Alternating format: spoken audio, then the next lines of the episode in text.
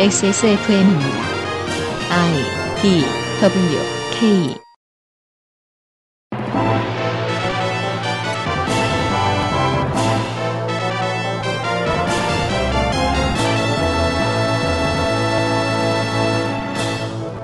그것은 알기 싫다. 특별기획 22 국정감사 기록실 농림축산식품해양수산위원회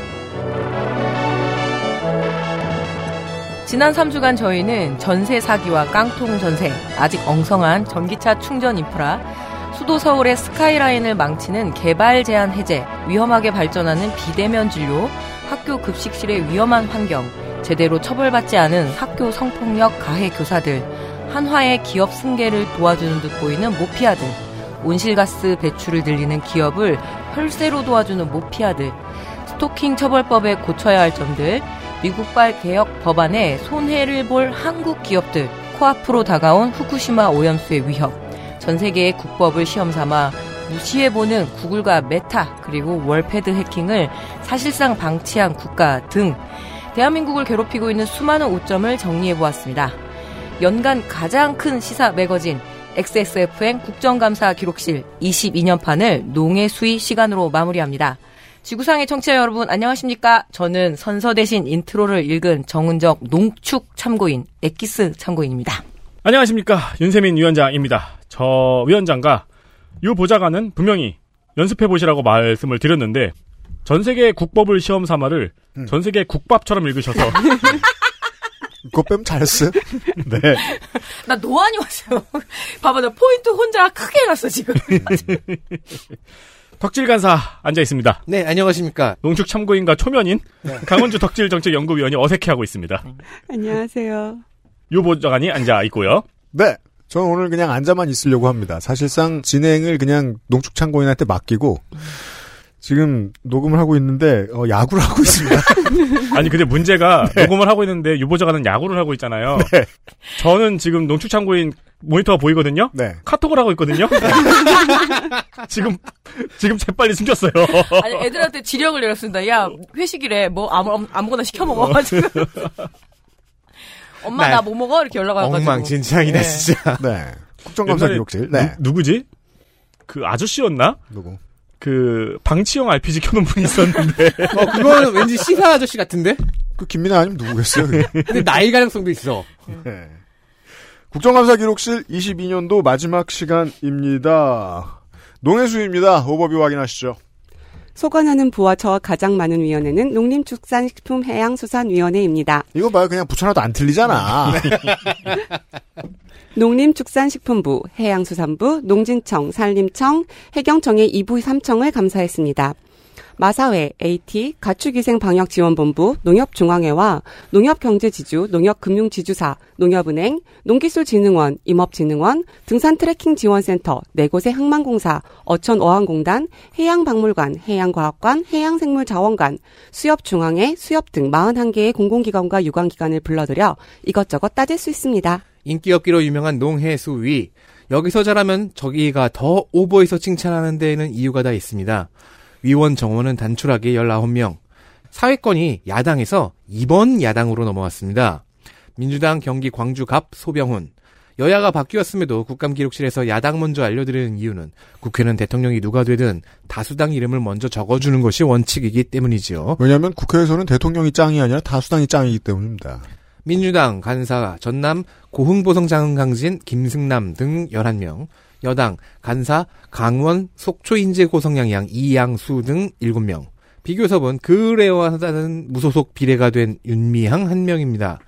참고로 작년에 비교섭은 당시 무소속 충북 보은옥천 영동기산의 박덕흠 위원인데 어느샌가 여당으로 복당을 했네요. 어 그러네요. 비례는 출당해도 의원직 박탈이 안 되는군요. 그렇죠. 출당을 하면, 음, 탈당을 하면 안, 박- 탈당을 하면 비례가 되고요. 네, 그렇습니다. 강제로 나간 거니까요. 광고를 듣고 마지막 시간 시작하겠습니다. 푸르넥 아름다운 재단에서 도와주고 있는 그것은 알기 싫다 특별기획 22 국정감사 기록실 마지막 시간 곧 시작하겠습니다. XSFM입니다. 제주의 깨끗함을 그대로 담은 감귤. 그 위에 얹은 달콤한 화이트 초콜릿. 입안 가득 녹아드는 색다른 풍미. 촉촉함 속에 감춰진 바삭한 식감. 먹을수록 빠져드는 고급 천연 초코 디저트. 제주의 신선함에 달콤함을 더하다. 과일 그 이상의 맛. 오감 만족 과일 스낵 푸르넥 감귤 초코. 18. 홀로 어른이 되어야 하는 아이들을 위해 함께 해주세요. 아름다운 재단은 18 어른의 건강한 자립을 응원합니다. 아름다운 재단 18 어른 캠페인. 첫 번째 농해수위의 이슈는 쌀 이야기를 오랜만에 이게 뭐랄까요? 제가 그렇게 중요하게 여기지 않았기 때문이기도 하고 21세기고 쌀 이야기가 메인 이슈가 될 일이 별로 없는 시대입니다. 네. 근데 정쟁의 한가운데 쌀이 올라앉았습니다. 네. 이슈 2. 양곡관리법 개정안. 거의 모든 위원들. 힘든 메인 테마부터 해결하고 갑시다. 음. 과방위에는 망사양류 이슈라는 괴물이 있었죠. 그런 걸 꼭 지가 맡으려고 하는 저 책임감. 아니에요. 이건 난 양껏 마음에 들지 않아요. 아니, 저한테 물어봤었어요. 네. 너 망사형료 할래? 그래서, 음. 어, 아니? 그러니까. 네. 아이씨. 일을 좋아하는 사람처럼 군다 꼭 이때쯤에. 농해수위에는 양곡관리법이 있었습니다. 네. 소속 의원 대부분이 말을 얹었고 음. 오가는 논쟁은 그래도 한번 들어볼 가치가 있었고 음. 근데 농해수위는 여기서 한 발 더 나갔습니다. 네. 이게 정쟁 이슈도 됐어요. 농해수위에 정쟁이 다 있습니다. 그러니까 농해수위에서 빡센 정쟁을 하는 것도 처음 보는데 음. 정쟁이면서 정책 이슈의 성격도 있다 보니까 음. 이번에는 알면서 빠졌습니다. 그렇습니다. 저 새끼는 저런 걸로 츤데레합니다. 젠장. 한국은 점점 쌀 소비량이 조금씩 조금씩 줄어갑니다. 전 이제 쌀떡볶이도 안 먹어요. 지금 뭐 1년 정도에 57.7kg? 2015년에 그 60kg이 무너졌어요. 근데 그게 되게 정서적 충격이 크거든요. 음. 그래서 따져- 1인당입니까? 네, 예, 1인당. 그러면은 지금 하루에 햇반 두 개를 못 먹는 정도야? 160g 정도라고 하더라고요. 그럼요. 저도 네. 두개 안 먹거든요. 그렇죠. 음. 그래서 지난번에 아유 그래도 이건 좀 배고픈 것 같아 이러면서 큰 햇반 샀다 깜짝 놀랐습니다.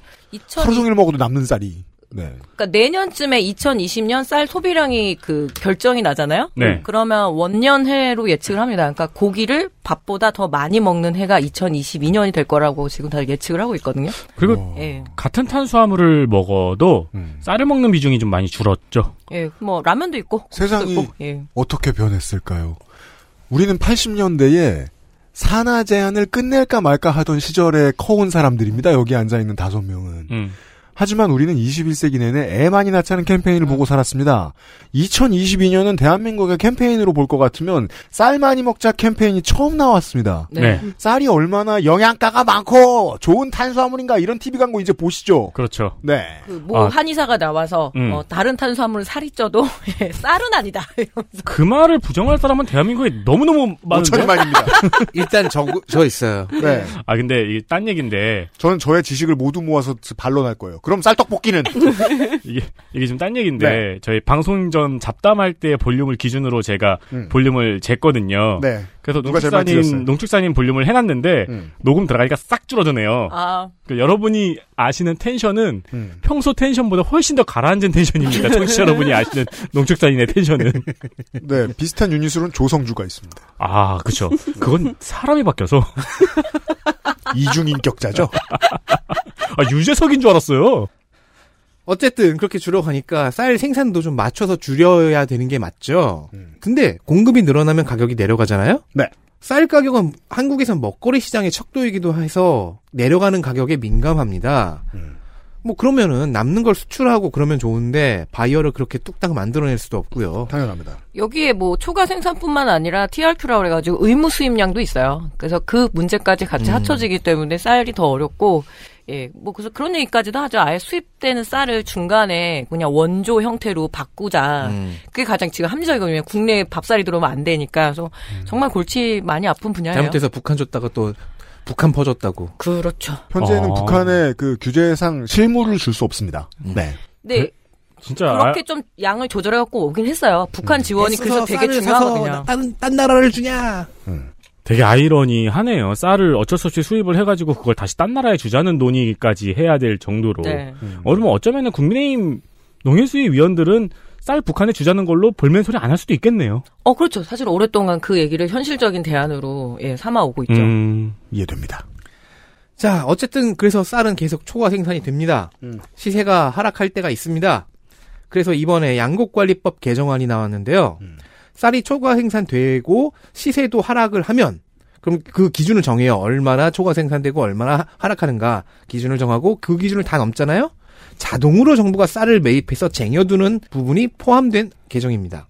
이걸 줄여서 쌀 격리 의무화 정책 이라고 합니다. 쌀 공산화 정책이라고도 했죠. 쌀과 거리두기라고 있어요, 지금. 여당이. 자, 정부가 의무적으로 사서 시세를 조정한다는 겁니다. 정부가 의무를 지고 사주는 대신 농민들은 정부가 요청하는 만큼 쌀 경작지를 줄여 나가야 합니다.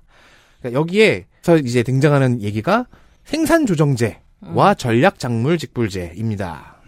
생산 조정제는 논을 바꿔서 쌀이 아닌 다른 작물을 재배하는 곳으로 바꾸면 보조금을 준다. 뭐 대표적인 게 밀과 콩이고 지금 최근에 요구하는 거는 그러면 조사료, 그러니까 지금 음. 거친 사료 있잖아요. 뭐 동물들이 풀도 먹어야 되니까. 음. 그래서 그것도 좀 넣어달라. 뭐 이렇게 비리 좀- 뭐 이런 예.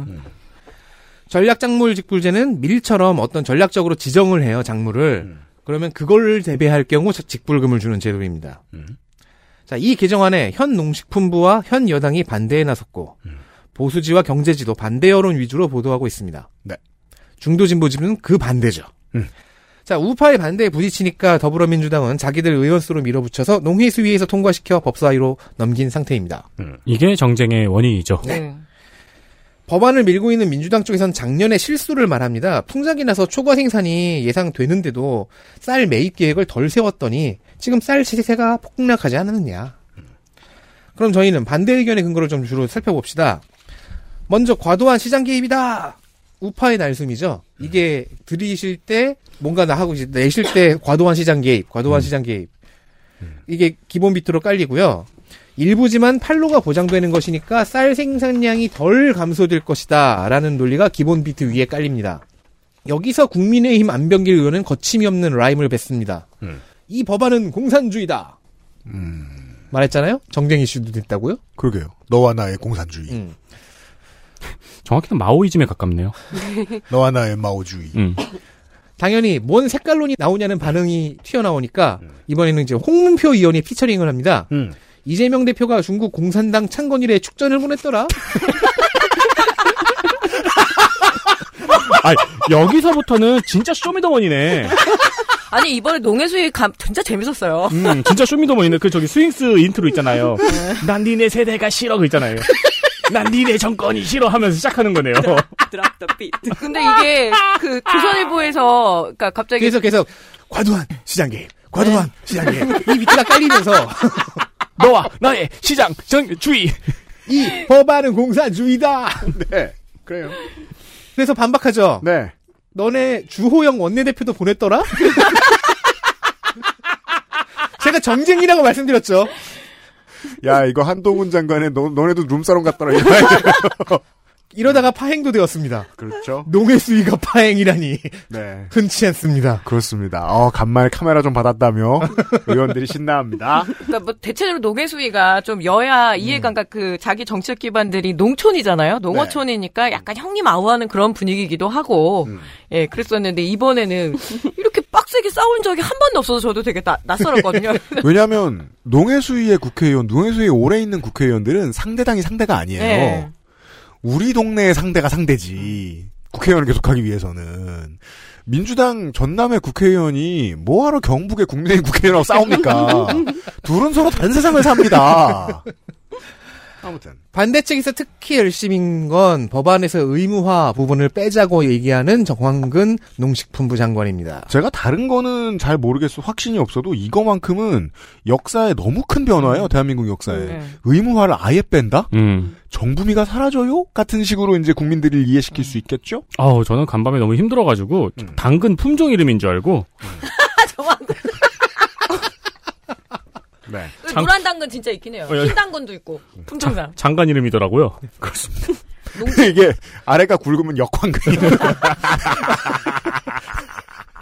죄송합니다. 그럼 캐기 너무 어렵잖아요. 그러면 그 긴 거 장립종은 장황근이야. 그럼 그러니까 저의 상상력이 지금 야구에 분산돼 가지고 이 모양 이 꼴임을 말씀드립니다.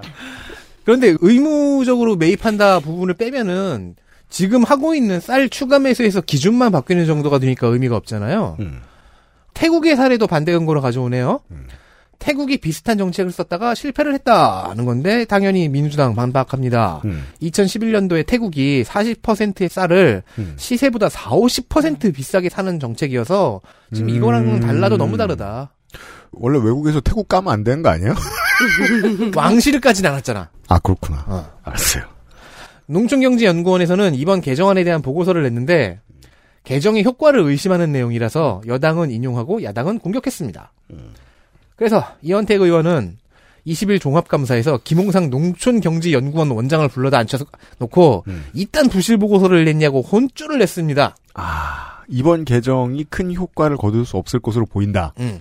이런 걸 이제 국가기관에서 연구 자료를 냈다. 음. 그러니까 이게 농촌경제연구원에서 이게 쌀에는 두 가지가 있는 거잖아. 시장 격리제가 있는 거고 하나는 생산 조정제 해가지고 이렇게 뭐 다른 타작물로 유도를 하는 그런 건데 네. 딱 그것만 넣은 거죠. 그러니까 음. 이게 그 시장 자동 격리를 하게 되면 세금을 1조 원을 쓰게 된다라는 식으로 그 연구 보고서가 나오는 바람에 어이구. 이제 다 끌려 나와서 욕 먹고 네. 예 그런 거죠. 그러니까 생산 조정제 얘기도 없고 뭐 전략 작물 직불제 얘기도 없고 그냥 딸랑 이것만 얘기하면 어떡하냐 의무 수매만 얘기하면 어떡하냐 과거에 두 번 생산 조정제를 시험 시행한 적이 있어요 그때는 과잉 생산과 가격 폭락이 없었다 지금 보고서에서는 전제를 정부의 추가 개입이 없다고 두고 있는데 아니 생산조정제도 그렇고 전략작물 직불제도 그렇고 그런 효과를 다 싹 빼놨다는 건 말이 안 된다가 위성곤 의원의 반박이었습니다. 예.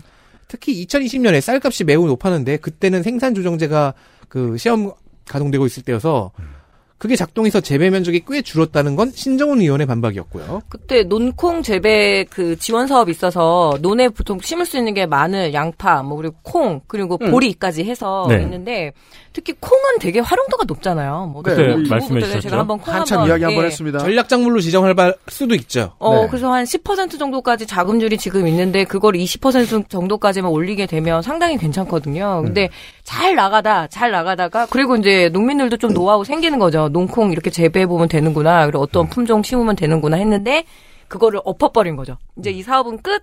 그럼 어떻게 할 수 없죠. 노는 있고 할 줄 아는 거는 쌀 농사밖에 없으니까 다시 쌀로 돌아가게 됐기 때문에 결국에는 농정 당국의 일관성 없는 그 뭐라 그러죠? 이런 정책? 예, 정책 때문에 결국 이런 문제가 계속 벌어지는 그러니까 생산 조정제를 시험에서 괜찮았으면은 계속 가자라고 했어야 되는데 그 얘기가 빠졌다는 거죠. 거죠. 예. 생산자 커뮤니티 전체의 길을 쇠하게 만들어요. 예. 이런 방식은.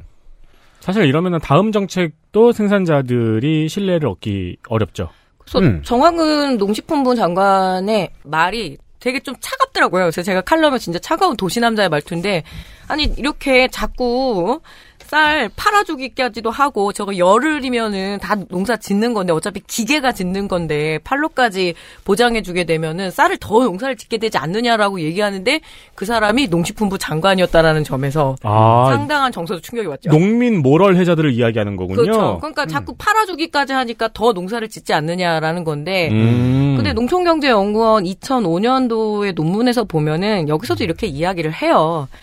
쌀이라는 게 고령의 농민들이 가장 자신감 있게 농사 지을 수 있는. 평생 해본. 예, 그렇죠. 그리고 기본적으로 좀 농촌 사회학 관점에서 이렇게 보게 되면 자기의 양식은 자기가 만든다라는 기본적인 농민들의 그 감정이 있거든요. 네. 쌀을 사 먹지는 않는다라는 거예요. 그래서 논이 있으면 당연히 농사를 짓게 되는 건데 음. 그걸 농촌경제연구원에서도 보고서로 내놓고 음. 이제 와서 전 정권의 일인 양 이렇게 몰아간다라는 게 지금 현재 정부가 다 모든 걸 전 정권 탓을 하잖아요. 음. 그러니까 이거 사실은 이 양국관리법 민주당하고 국민의힘하고 합의 봤었던 거예요. 3% 5% 이렇게 해서 하자라고 했는데 이제 와서 바뀌었어요. 이제, 예. 안 할래 이런 거죠. 그건 전전 정권에서 한 건데 내가 그 의무를 왜 지켜라는 거죠. 네. 자, 이제 시장에 맞는 그 시장이 뒤로 요구하는 어떤 것들을 현 정부 여당이 얼마나 열심히 봐주고 있는가가 지난 3주 동안 저희가 꾸준히 말씀드렸던 거라서 상상력을 줘도 자동적으로 기계적으로 그렇게 발휘할 수밖에 없어요. 뭐야, 뭐 카길 같은데 연락 받았나? 아, 그러네. 아까 그 게 합리적이라고 생각하진 않아요. 저는 어. 너무 나간 상상 같아요. 다만 나머지 그동안 이 정부 여당이 어떻게 움직여왔는가를 생각해보면 그 상상을 하지 않는 것도 이상하다는 말씀을 드리고 싶은 겁니다. 근데 국민의힘의 대책은 네. 제가 편향된 인간이어서 그렇겠다만 그냥 고사시키자 아니에요? 뭐 그런 것도 있고 그냥 그때 이대로 그냥 조금씩 조금씩 줄어드는 걸로도 충분하다예요.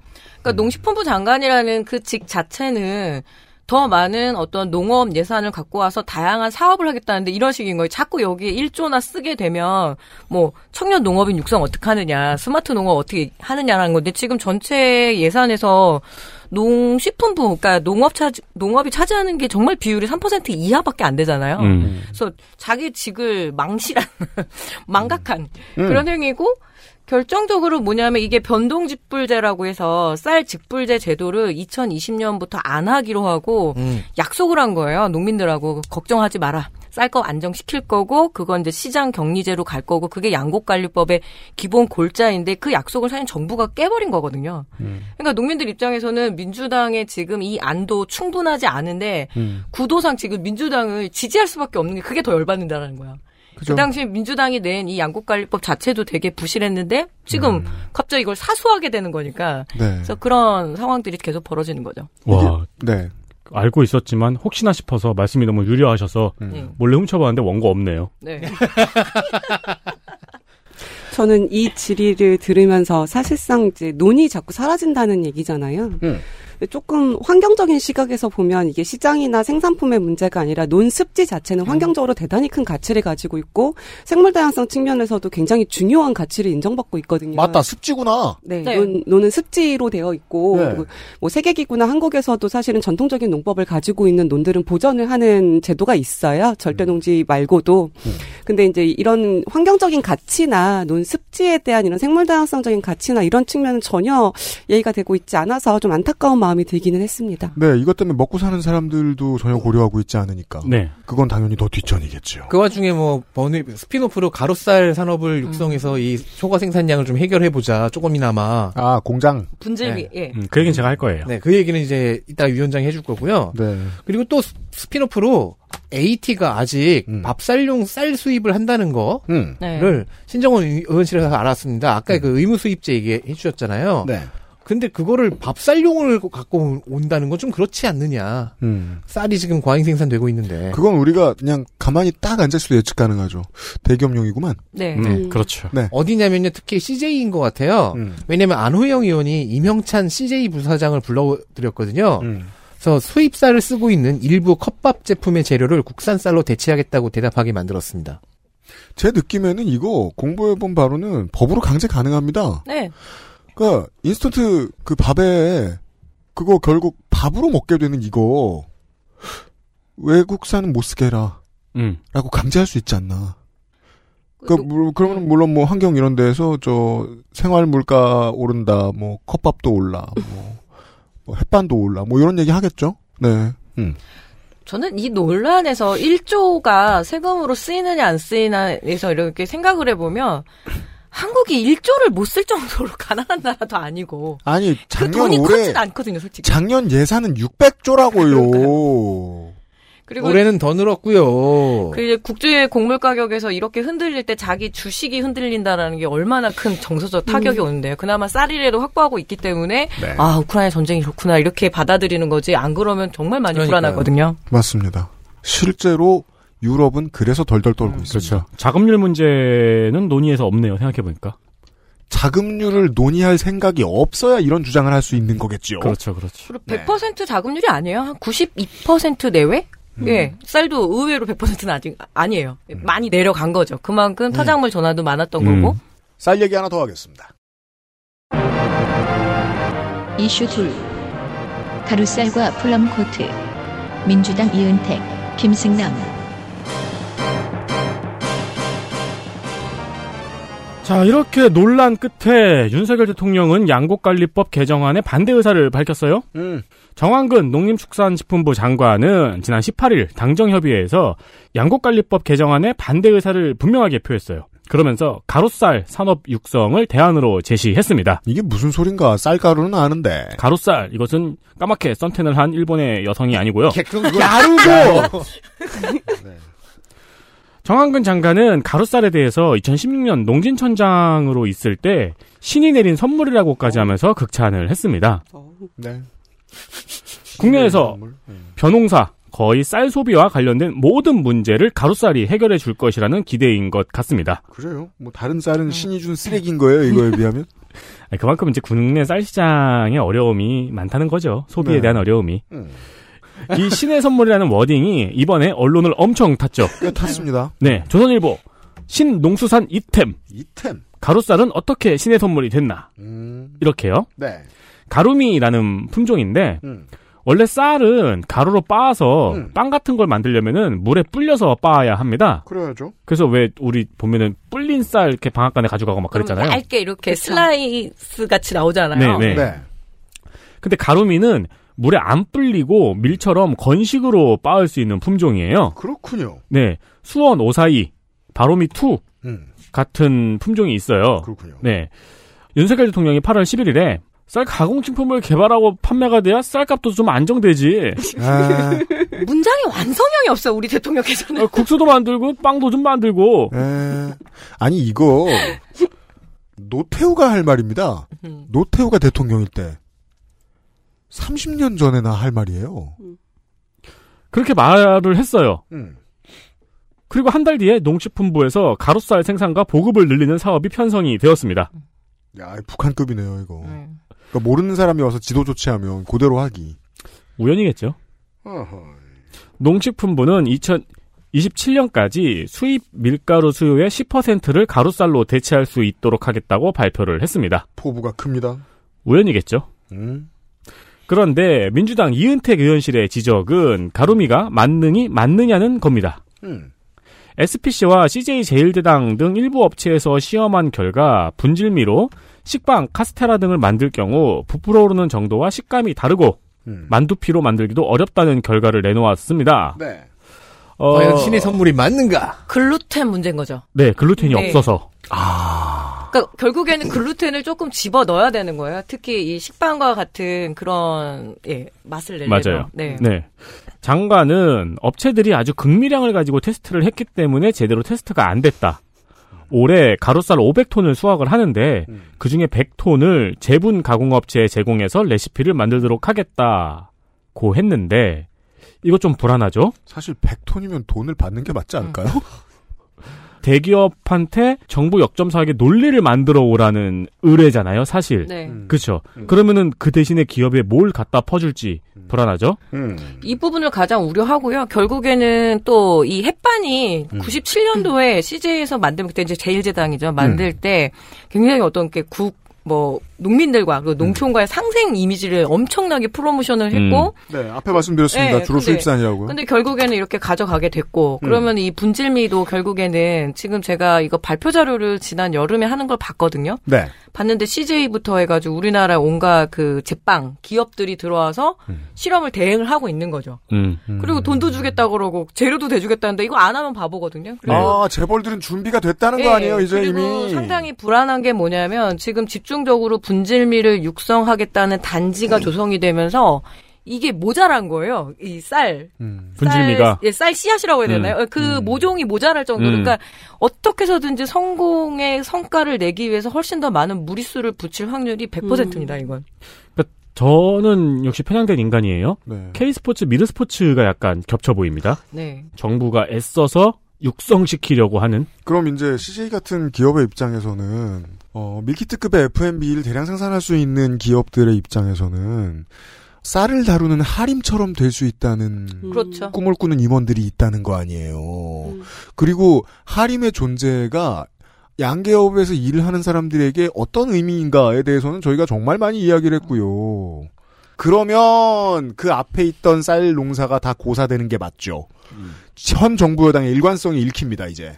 그런데 여기서 하나 더 지적을 해야 될 거는 그런 우리밀은 음. 그동안 그렇게 육성을 한다고 해놓고 그리고 근데 우리밀조차도 지금 그러니까 밀을 빵으로 만들기 제일 쉬운 일이잖아요. 네. 그죠? 근데 그것조차도 하지 못해서 지금 우리나라가 우리밀 그 자급률이 1%밖에 안 되거든요. 음. 역대 정부에서 뭐 10%까지 끌어올려서 수입밀 대체시킬 거고 쌀 대신 밀농사 짓게 하겠다. 그리고 지금 전략작물 직불제도 하는데 쌀을 빵으로 만드는 건 무리수가 들어가게 돼 있다는 거죠. 그냥 그냥 밀가루로 밀을 하면 되는데 그것조차 안 해주는데 하림이랑 비유하지 말 걸. 예 사람들이 안 사면 망해요. 맞아요. 그러니까요. 음. 그래서 제가 K스포츠 미르스포츠랑 비교를 한 게 정부 역점 사업이잖아요. 음. 그 논리를 대기업이 만들어 줘야 되잖아요. 음.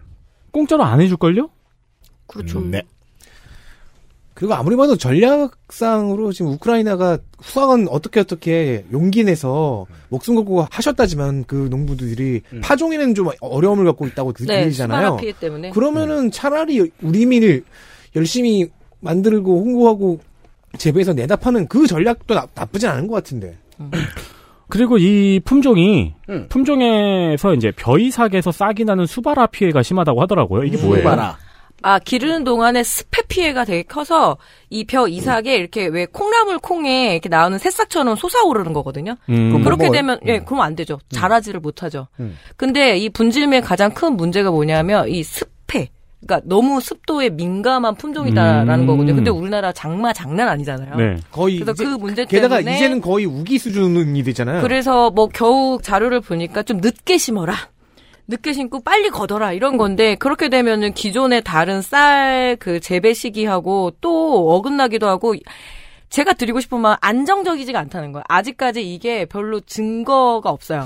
이 안 될 사업 같은데 누가 여기 꽂힌 거예요? 일단 대기업 하나가 꽂혀 있는 건 확실한 것 같고요. 그리고 장관 자체가 그러니까 농진청이라는 그 기관의 존재 이유가 새로운 품종을 계속 개발하고 그게 농민들한테 보급을 해서 어 인기가 있다 이래야지 자기들의 성과로 남는 거잖아요. 아, 장관이 에디슨이구나. 그렇죠. 그런 살- 사고 방식을 갖고 그 전에 김현수 장관은 그냥 농식품 부의 그냥 오래된 행시 출신의 공무원이었고 음. 이 사람은 계속 품종 만들고 보급하고 품종 만들고 보급하고 거기에 수장이었다라는 거죠. 일단 직렬로 깔려고 하는구나. 네. 네.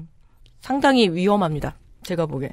제가 대기업에서 식품 사업부를 운영하는 사장급 임원이라면 이렇게 생각할 것 같아요. 농진청장 출신의 장관 앞에서 이런 걸 개발해 보는 건 어떻습니까 라고 말한 다음에 이게 대중화되는데 성공하면 전량 수입해야지. 음. 음. 그렇게 가죠. 그러면 더블로 고사되는 거예요. 음. 쌀 농사는. 그게 지금 앞으로 예상되는 미래인 것 같습니다. 그러니까 고사 안 시키려고 천천히 연착륙 시키기 위해서 지금 뭐 전략 작물 직불제니 이런 걸 끼워 넣어서 개정을 하고 있는 건데.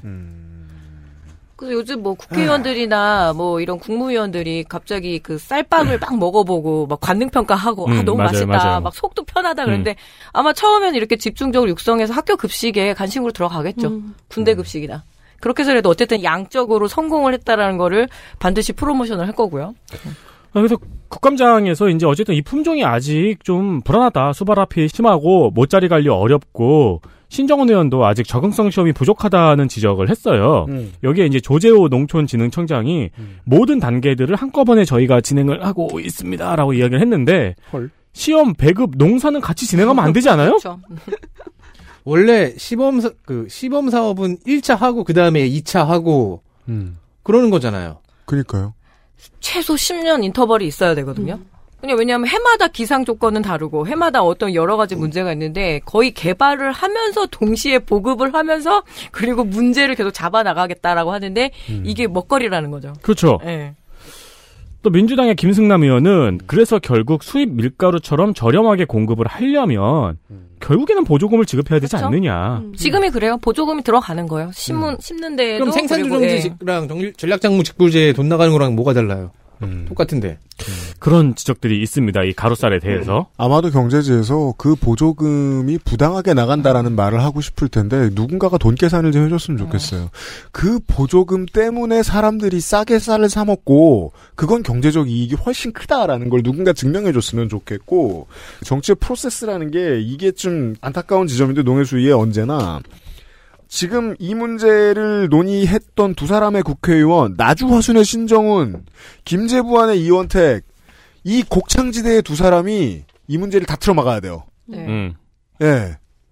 그래서 분위기가 어떻게 묘하게 흘러가냐면 국민의힘의 그 기반인 어 경상도가 평야지대는 아니잖아요. 네. 그러니까 지금 보수 언론에서는 약간 영혼한 갈등으로 몰아가는 그런 분위기도 보이거든요. 와, 이거는- 그건 100년짜리 갈등 아니에요? 네, 그러니까, 그러니까 원래 이제- 잘 먹고 잘 살던 호남 곡창대. 네, 그러니까 호남 의원들의 어떤 이해관계 때문에 이렇게 밀고 가는 거다. 그리고 성, 5천 년짜리 갈등 아니에요? 그렇겠네요. 그리고 성일종 의원 같은 경우 백제대 신라죠. 네, 성일종 의원 같은 경우에는 이렇게까지도 얘기를 하는 거예요. 이렇게 쌀만 보조를 해주면 쌀 농사 안 짓는 다른 농민들에게 줄 돈이 없다라는 식으로 얘기하는데 한국의 농업 구조에서 쌀만 짓는 사람 별로 없거든요. 쌀도 짓고 뭐 다른 작물도 하고 해서 어떤 호남농 형태가 보이는데 계속 갈라치기를 하는 거죠. 그것도 듣다 보면 그런가? 이러고 여기 아. 조선일보까지 붙는 거죠. 근데 조선일보가 스탠스를 어쨌든 고령의 농촌의 어르신들이 좋아하는 신문이잖아요. 어 근데 이번에 되게 냉철하게 딱 가더라고요. 변했구나. 그걸 전 좀 느꼈고요. 그니까요. 수십 년 만에 본색을 드러냅니다. 네. 네. 어떻게 이렇게 조금만 아는 사람이 봐도 먹히지 않을 갈등을 집어넣는 걸 지금 짧은 시간에 이렇게 많이 하는지 모르겠어요. 사실 원자력에 돈을 더 쓰겠다는 게 재생에너지에 돈을 안 쓰겠다는 거하고 무관해야 될 거 아닙니까? 근데 꼭 대립항으로 만들죠? 음. 이것도 그러네요.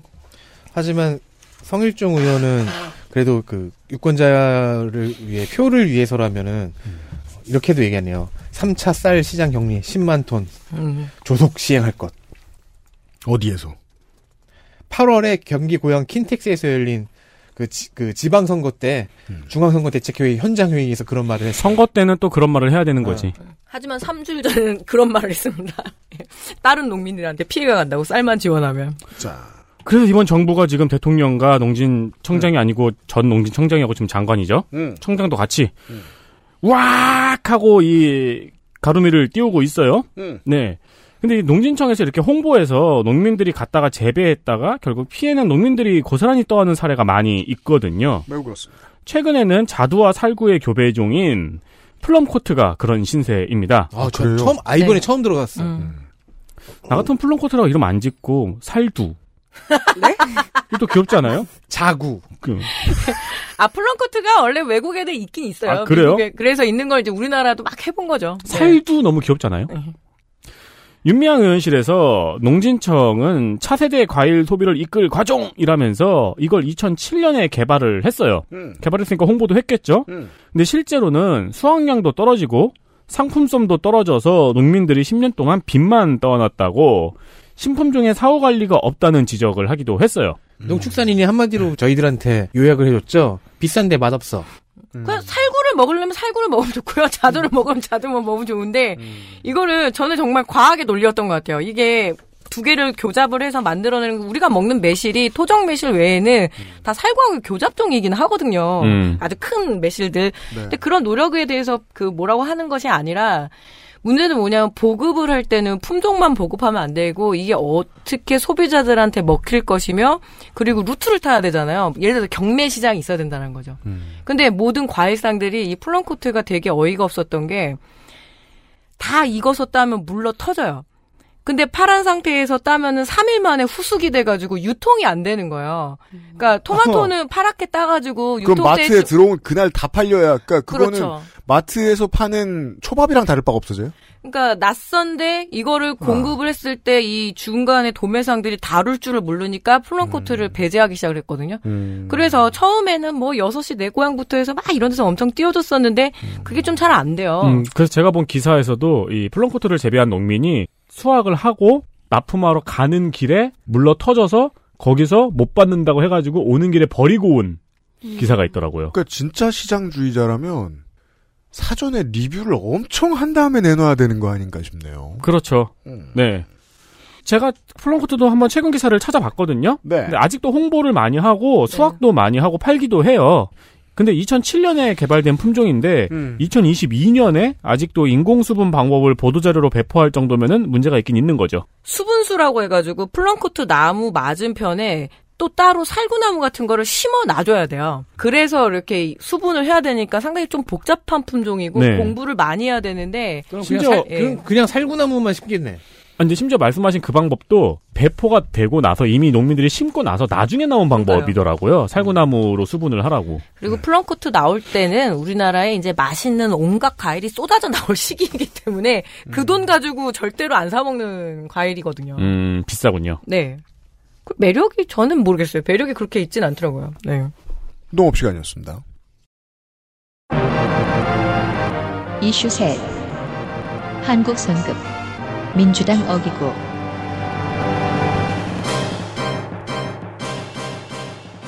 한국 선급의 이름을 말이에요. 우리가 국감 때 가끔 듣고 자꾸 까먹습니다.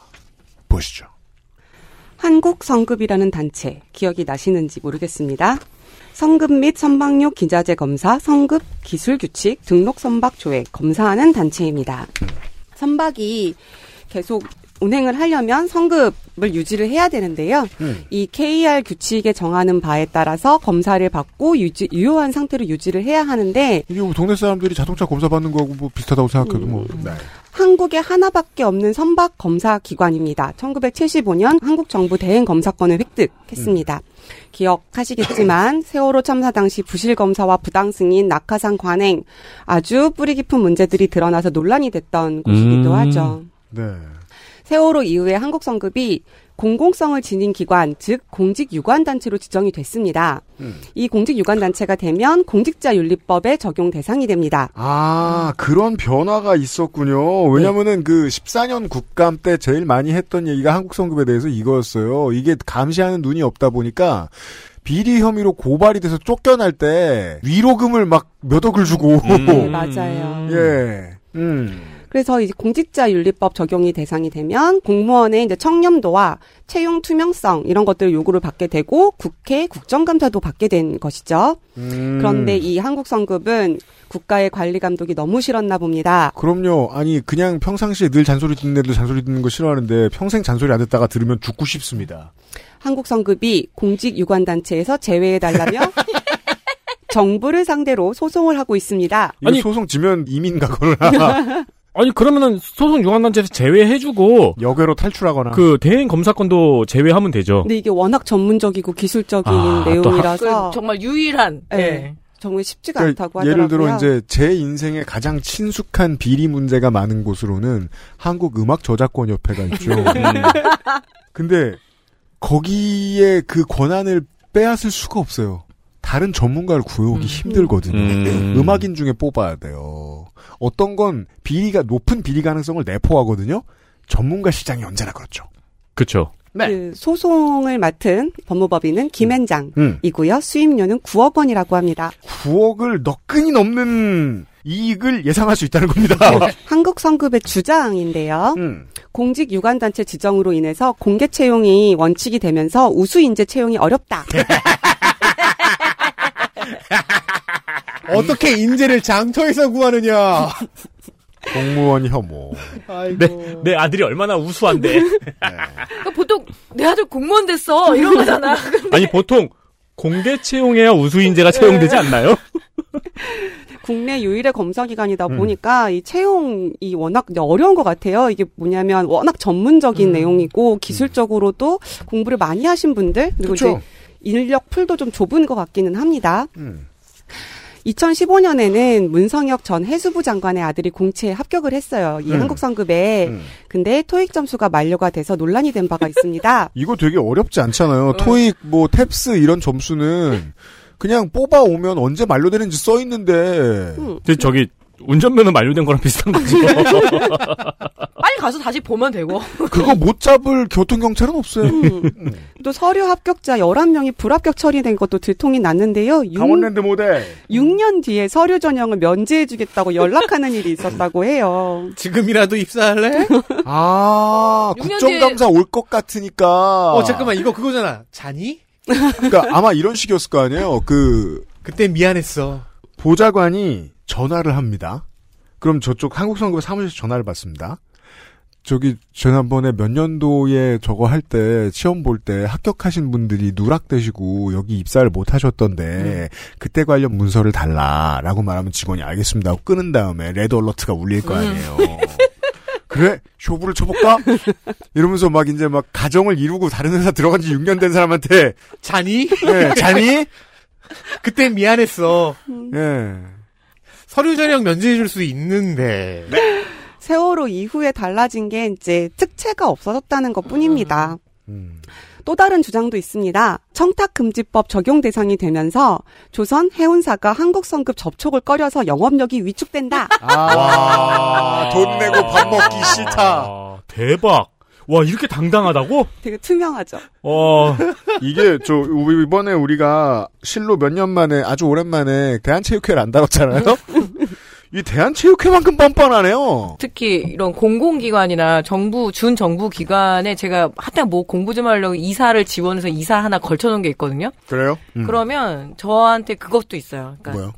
강의비 상한선을 전해줘요. 음. 왜냐면 이사들이 어디 이해관계 가서 음. 떠들고 음. 강의비를 합시고 되게 돈 많이 받으면 유리한 이야기를 할 수 있으니까 음. 딱 정해놔요. 음. 어, 몇십만 원 이상 못 받게. 아, 관계자 여러분, 정은정 쌉니다.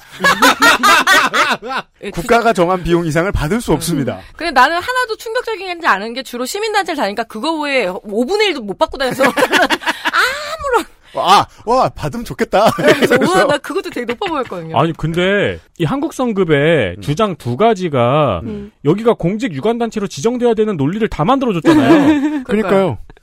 예. 그 투명하기가 거의 해파리급입니다. 네. 그러니까요. 그리고 논리도 제대로 못 만들어 왔으니까 이 뭐, 해팔이 많네요. 흐물흐물하네. 음. 세월호 이후에 한국 성급과 함께 안전과 인허가를 수행하는 150여 곳이 공직자 윤리법에 적용을 받게 되었습니다. 예.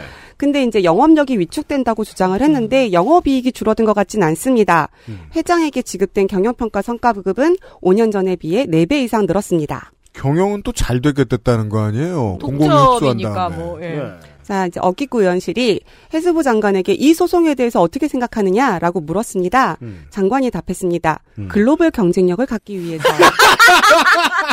어느 나라를 가나 비싼 밥을 얻어먹을 수 있었단 말입니다. 아니, 이건 뭐 다 개판이네요, 대답들이. 아니면 네. 글로벌 경쟁력을 갖기 위해서 토익을 빨리빨리 업데이트 하라고요. 그렇죠. 우리 지난번에 얘기하지 않았나요? 글로벌 경쟁력 이러면 의자가 이렇게 뒤로 날아가는 거 어, 그렇죠. 하자고. 네. 예, 탈락 언어, 탈락 어휘입니다. 어, 이 경우엔 너무 예. 어이가 없어서 그걸 그랜드 캐니언에서 하고 싶은데. 음.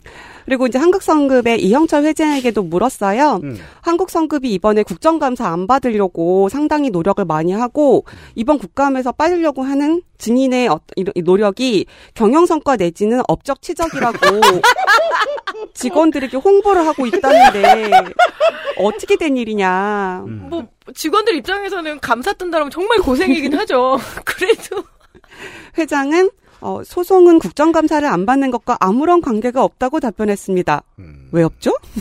이게 뭔 말, 말이 안 되는 말을 지금. 그럼 소송에서 이기면 감사를 안 받게 되는 건데 영광계가 있지. 음. 음. 어쨌든 이제 어기구 의원실은 만약에 한국성급이 공직 유관단체에서 빠지면 주요 소송이 이어질 것 이라고 지적을 하면서 네. 많은 공공단체들이 국정감사를 받고 있는데 자칫하면 국가의 기강이 흔들릴 수 있는 큰 문제, 음. 그 무슨 채용 문제 때문이냐라고 계속 따져 물었습니다. 음. 그동안 편하게 살았던 과거를 잊지 못한 한국성급의 9억짜리 돈부림이었습니다. 그렇습니다. 그러면 야. 이제 거, 기서이 소송에서 반대편인 국가 쪽을 대리하는 변호사는 이, 이 질의를 아주 유심히 보고 있었겠네요. 그리고 답변들 보면서 많이 만족하고 있을 거예요. 야, 근데 이 워딩 대박이네요. 청탁금지법 적용 대상이 되면서 조선의 운사가 접촉을 꺼려 영업력이 위축돼요. 영업력이 위축된다. 네. 야, 나 짜장면가 처음 알았어. 이 소리 아니야. 공짜인 줄 알았지. 음. 선급 관리야말로 인프라의 핵심이잖아요. 네. 예, 기초 인프라의 핵심이잖아요. 이게 공공으로 흡수된 지 이렇게 얼마 안 됐네요. 아직 흡수도 네. 안된 그러게요. 거죠, 사실, 그리고. 그렇죠. 네, 국가가 아예 자격, 감시할 수 있을 뿐인 거예요. 네, 네. 네. 흡수가 되려면은 국가가 자격부터 모든 걸 관리를 해야 되는데, 음. 그게 아닌 거니까. 사실 산하 기관도 아니고 그냥 공직 유관 단체 음. 이거인 것 뿐이에요. 그쵸. 음. 공공기관장이 아니에요. 공공기관장이면 이렇게 성과급 잔치를 할 수 없을 테니까. 그렇죠, 그렇죠. 네. 아니 성과가 좋아서 성과급 잔치를 하는 건 전 좋다고 생각합니다. 그게 문제라는 게 아니라. 아니, 성과가 좋아서 성과급을 받는 게 좋지. 음. 그걸 가지고 굳이 이렇게 파리, 피플이 될 필요는 없잖아요. 그 말씀입니다. 평가가 풀파티 이런 거 할 필요 없잖아요. 풀파티 날아가는구나 수영장으로. 글로벌 경쟁력! 이러면서 네. 이슈 넷 산피아 무소속 윤미향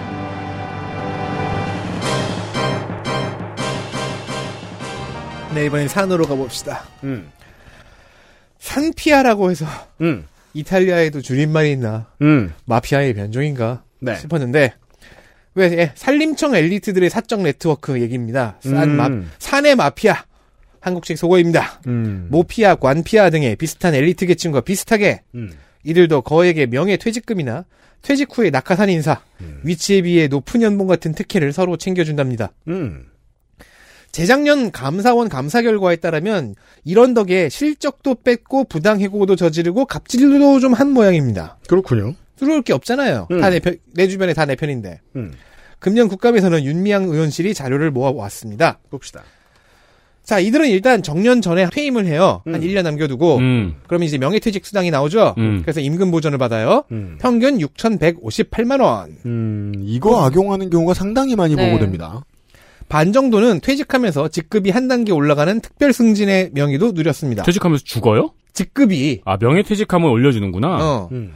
한반 정도는 그런 영예도 누리고 음, 음. 그러면 기분 좋잖아요. 음. 가뿐하게 내가 평생 돌보던 산에 정상에 올라가 야호 한 번을 기분 좋게 지릅니다. 그리고는 낙하산을 타요. 산림청 산하기관으로 정상 점프를 합니다. 어, 어떤 게 있나 봅시다. 5년 동안 66명이 이렇게 했고요. 아무나 올라갈 수 있는 곳은 아니군요. 네. 그러니까 이 중에서 반인 33명은 특별 승진했다니까요. 음.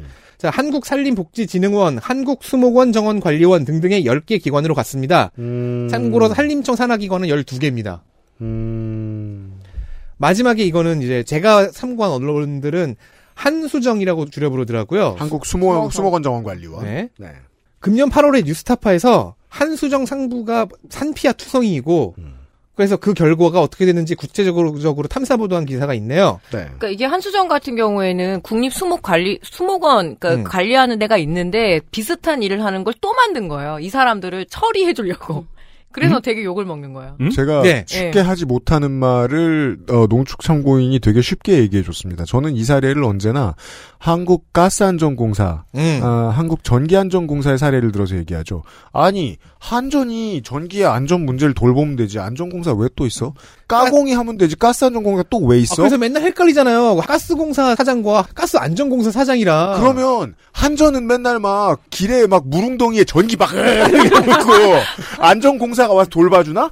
아니잖아요. 그냥 자리가 더 필요한 겁니다. 음. 거 퇴직. 공무원들 몇 년 더 월급 받으려고 그러니까 이런 설명이 언제나 제일 좋은 것 같아요. 이 중년들의 위기감을 돌봐야 되는 이 그 고위 관료들의 두 가지가 필요하다는 거예요. 월급과 명함. 그 둘 다 너무 중요하다는 음, 거예요. 음. 예. 그리고 이런 사람들은 제가 강의 시장을 많이 들여다 보잖아요. 음. 그러면 특급 대접을 받아요. 그래요? 그래서 저와 저는 일반 1급이거든요. 강의를 나가면 네. 공공 기관에 나가면 근데 이 사람들이 특급이에요. 그러니까 장관급. 음. 왜냐하면 관련 기관에서 오랫동안 특정 그 프로페셔널 했다 그래서 훨씬 더 많은 강의비도 어. 받을 수 있고. 그게 숙박 시설 같은 그런 계급이 아, 있단 말이에요. 그럼요. 언제 접해요? 네. 만나면 그런다고 계급이 올라가진 않아. 네가 뭔데 씨 이러면서 예. 올해 한수정에는 759억 예산이 투자되는데요. 음. 예상 수익은 48억 원 정도랍니다. 와우. 부도요, 부도. 이 정도면. 자, 여기서 민간인의 연구 성과를 가로채고 감사실장을 부당해고하고 아니 감사실장을 해고할 때 되면 감사실장이 이게 무슨, 무슨. 일이냐면 거기 그 백두대간 쪽에 되게 추, 왜 차나무가 tea 있잖아요. 네, 그 네. 따뜻한 데서 자라야 되는데 이 백두대간의 어떤 임업인이 열심히 자기가 개발을 해서 되게 추운 데서도 자랄 수 있는 차 나무를 개발을 했고 어. 한수정이 가서 야야 우리 이거 같이 이렇게 협업해가지고 우리가 뭐 그뭐 일종의 특허 출원, 그러니까 품종 등록도 해주고 막 이렇게 꼬셨어요. 그래서 동네 양아치잖아요. 예, 그래서 알겠다고 했는데 이것들이 자기들의 성깔로 싹 다 뺏어 음, 한수정 먹어버린 연구 상황. 성과가 됐어요. 예, 그래서 이거를 감사실장이 엄청나게 감사를 했는데 그 감사실장한테 우리 조직의 명예를 실추하고 막 이랬다면서 그 공기관이 사람을 이럴 수 있어요. 네, 그래서 그 사건이에요. 그래서 꽤 그래서 이. 사건을 보도하려 한 몇몇 언론 기자들에게 접촉해서 부정적 보도를 막으려고 시도하고 되게 신기하게 썩었네요. 와. 이런 일련의 사건들이 있었습니다. 음. 참고로 산림복지진흥원은 요 2016년에 생겼고요. 음. 한수정은 2017년에 생겼어요. 음. 4년 전인 그 다음 해인 2018년에는 오마이뉴스에 금융산업노조 산림조합지부 정성기 위원장의 발언을 인용한 보도 기사도 있네요. 음. 산피아가 심각하다. 음. 그러니까 시작부터 산하기관들은 시작부터 산피아에 장악당한 채로 시작한 거예요. 지금 말씀해 주셨잖아요. 자익 때문에 만들어낸 아니, 거다. 그러니까 산피아가 만든 거지. 네. 산피아에 장악당했다기보다는 그 아닌 것도 장악당한 거예요 지금. 어, 저는 예전에 산림청처럼 살고 싶다라는 생각을 잠깐 했는데 이렇게 돈이 네. 되게 많은데 사람들의 관심이 별로 없죠. 없어요. 그죠? 음. 이게 처음에 아. 녹색 복권으로 예. 시작을 해서 돈이 굉장히 많거든요. 그래서 여의도 바로 국회 앞에 빌딩도 하나 가지고 있어요. 음. 주유소 바로 뒤에 있는 빌딩도 하나 가지고 어, 있어요. 뭔지 알 것 같아요. 네.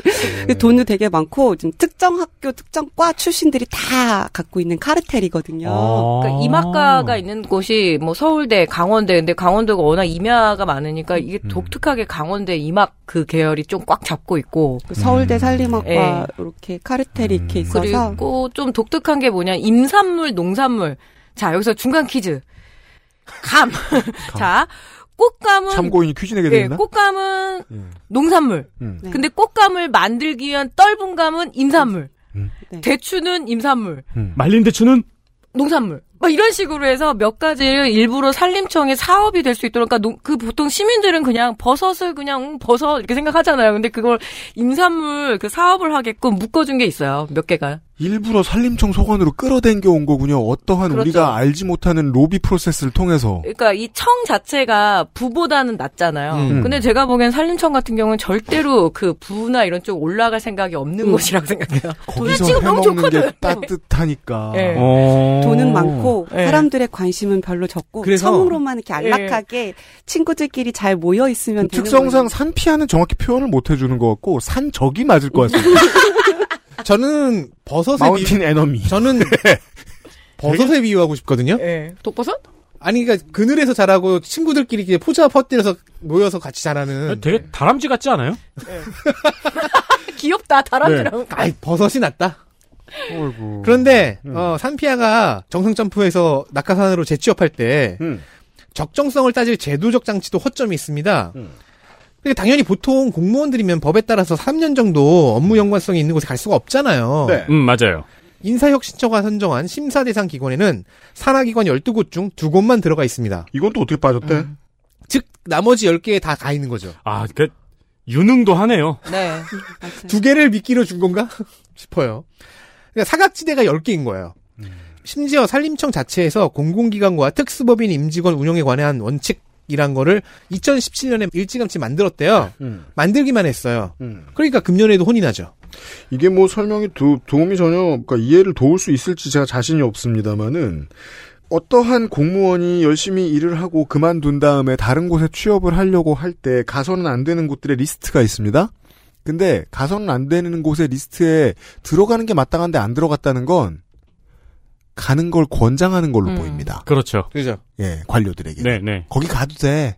금감원 입장에서는 공기관은 아니니까.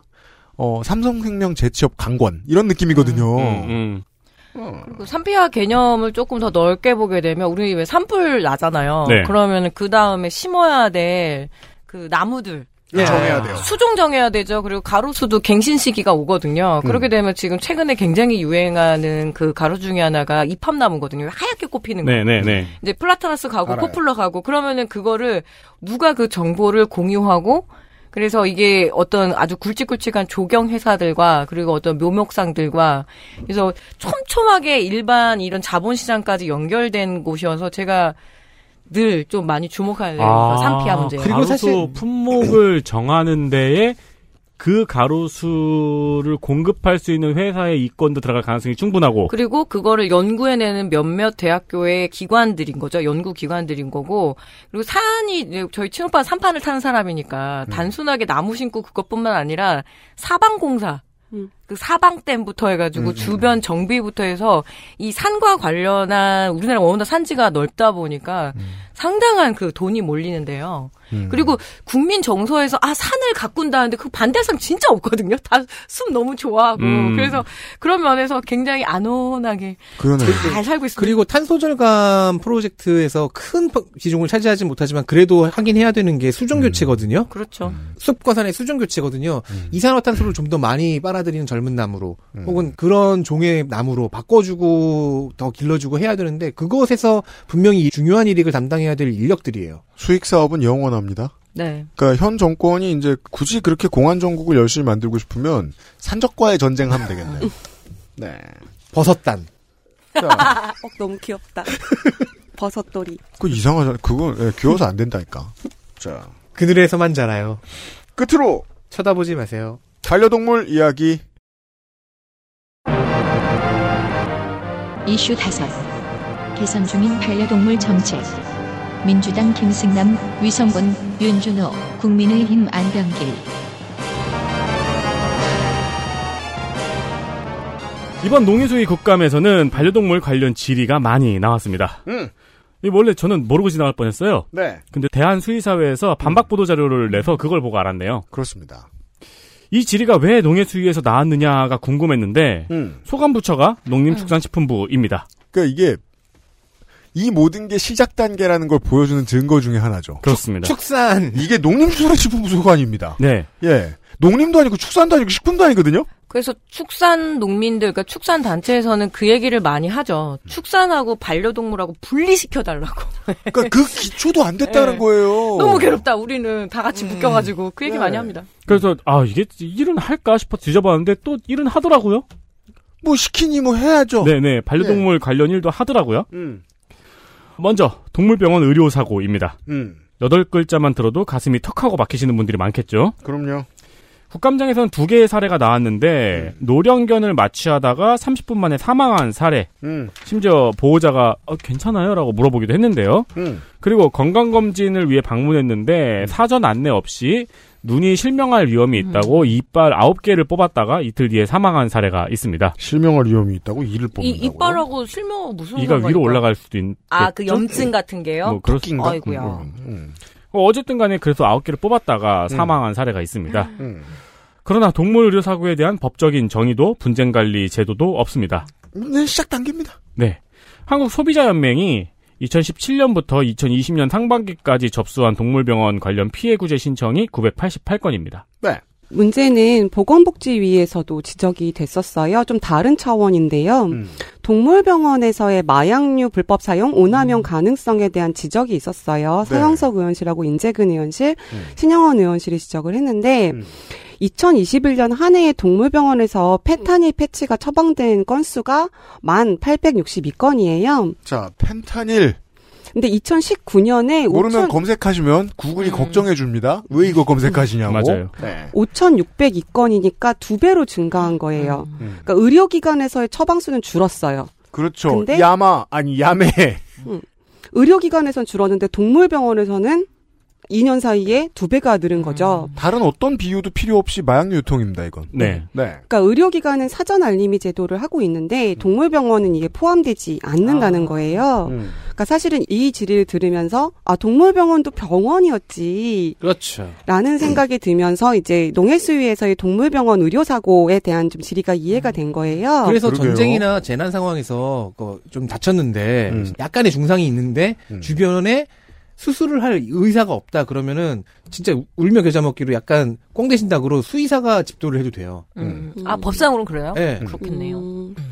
음. 그래서 이제 김승남 의원실이 지적을 한 게 동물병원 의료 사고에 대한 정의가 없고 음. 수의사에 대한 처벌도 없다라는 것을 지적을 한 거예요. 음. 아까 말씀드렸던 것처럼 다양한 의료 분쟁 사례들을 좀 들- 들면서 동물 의료도 사람 의료처럼 의료 사고에 대한 좀 정의를 분명히 하고 음. 수의사의 의료 과실로 인해서 반려동물이 사망하거나 부작용이 생기거나 하면 의료 분쟁 조정 중재원처럼 반려인들이 도움을 요청할 수 있는 전문 기관이 필요하다라고 주장을 했습니다. 보통 이렇게 앞길이 뿌여면 그 혐오하는 사람들 댓글부터 보입니다.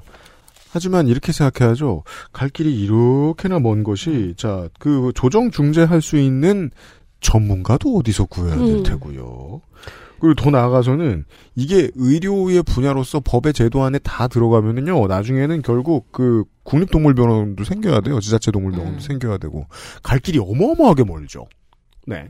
음, 그래서 이제 농식품부가 사실은 이런 동물 의료 사고 분쟁 가이드라인, 음. 뭐 사고로 인한 분쟁을 실질적으로 조정 중재할 수 있는 제도를 마련해야 된다라는 주장이었어요. 음.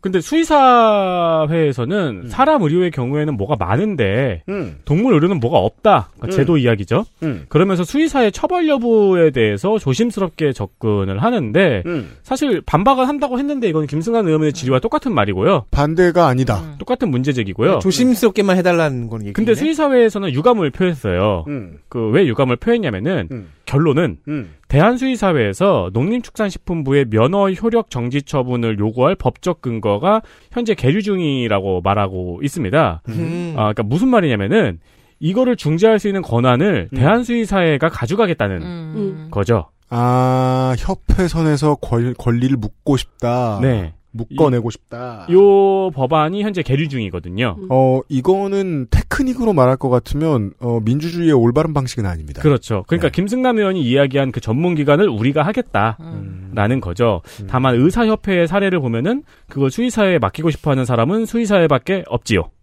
이게, 이제, 옛날에 음악하던 사람으로서 말씀드립니다. 이게 성공하면, 어, 영영 이 시장은 못 커요. 네. 예, 영영 야매가 돼요. 그리고 그 외 몇 가지 반대 근거를 댔어요. 김승남 의원의 지적에 대해서. 음. 근데 제가 주관적으로 요약을 하면은 음. 반려동물 의료 체계의 모든 걸 다 정비하고 음. 의료 사고는 제일 마지막에 하자는 주장입니다. 이것까지는, 음. 그, 정치 단체로서 얼마든지 말할 수 있거든요? 다만, 감시하거나 규제할 권한을 협회해달라. 이런 업계 정체가 망합니다. 업계 전체가 망합니다. 이게 아까 한국 성급의 사례하고 비슷한 거죠. 어차피 전문가 우리가 다 갖고 있는데 어떻게 할 거야? 우리가 하겠다고? 네. 그러면 질이 상승하는 것도 되게 더뎌지고요. 모든 면에서 구려져요. 음. 정말입니다. 지금 케이팝 시장이 이렇게 크게 늘어났어도 사실은 훨씬 더 크게 늘어날 수 있는데 그렇게 안 된 건 음저협이 되게 무능해서 그렇거든요. 이거 언제 설명할 시간이 있을지 보겠습니다. 국제 standard에 한국 음저협이 얼마나 맞출 능력이 없는 사람들인가. 저는 이걸 사단법인 협회에 함부로 맡기는 건 진짜 국정의 큰 잘못이라고 생각합니다. 네. 또 보죠. 안병길 의원은 네. 국내 펫보험 활성화 문제, 즉 쓸만한 펫보험이 없다는 지적을 했어요. 별로 없어요. 국내 펫보험 가입률이 지난해에 0.67% 4만 9천 4만 9천 166건. 4만 9,766건으로 4년째 1%를 넘지 못하고 있다고 합니다. 저조한 이유가 국내 주요 4개 보험사가 판매하고 있는 펫보험이 8살 이하의 반려견만 최초 가입이 가능했기 때문이라고 합니다.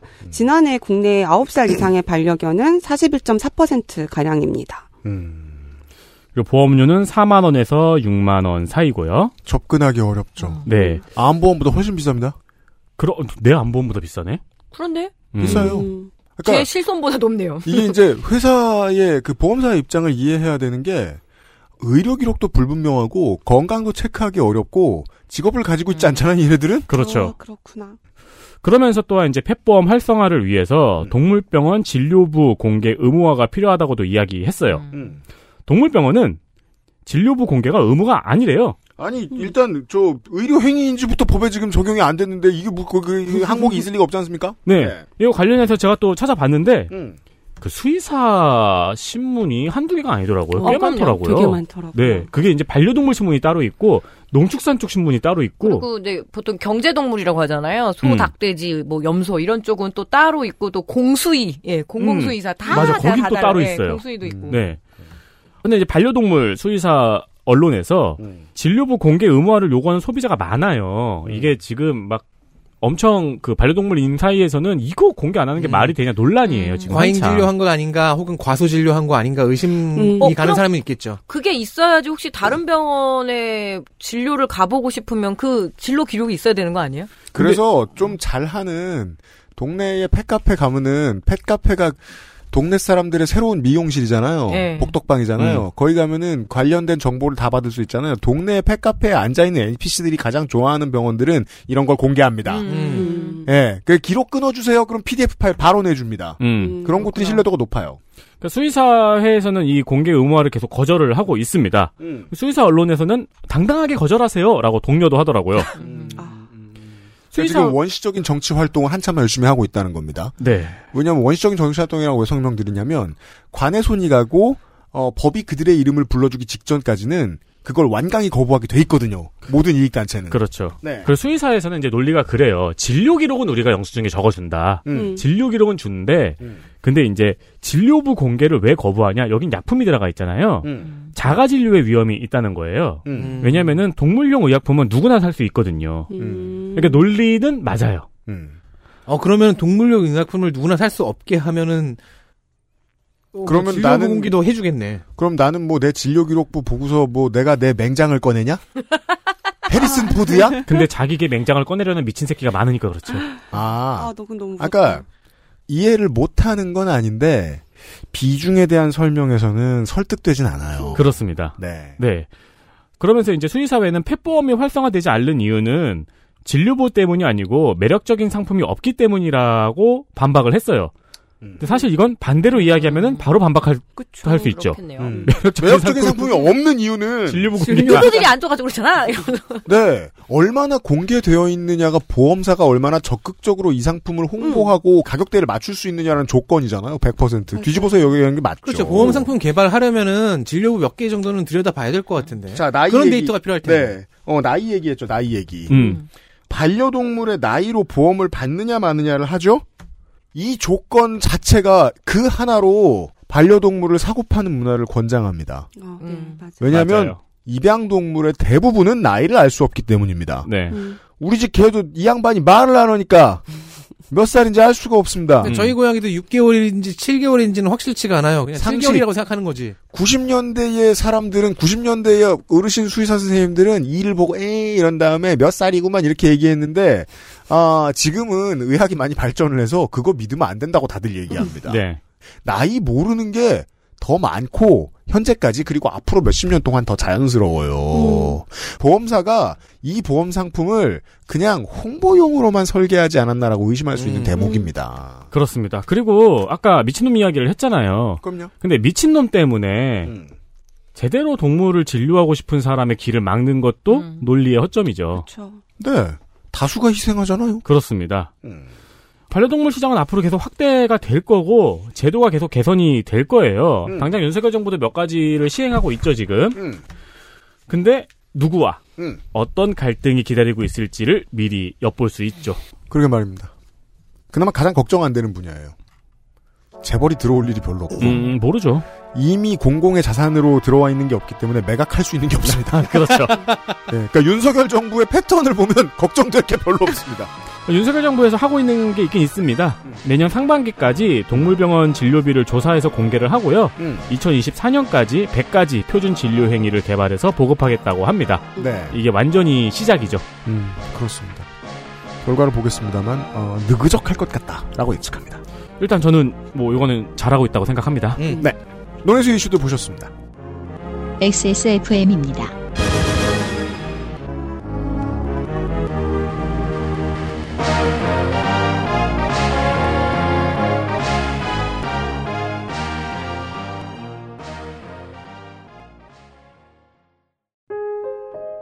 뭔가 그곳을 떠난다는 게 되게 믿기지가 않았거든요. 반평생보다 더 많이 자랐는데 갑자기 떠나게 된다니까 믿기지도 않았고 여러분의 독립은 몇 살이었나요? 보육원의 아이들은 만 18세가 되면 시설을 나와 홀로 살아가야 합니다. 어른이 되기는 아직 이른 나이.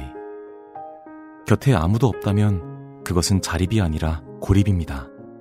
18. 홀로 어른이 되어야 하는 아이들을 위해 함께 해주세요. 아름다운 재단은 18 어른의 건강한 자립을 응원합니다.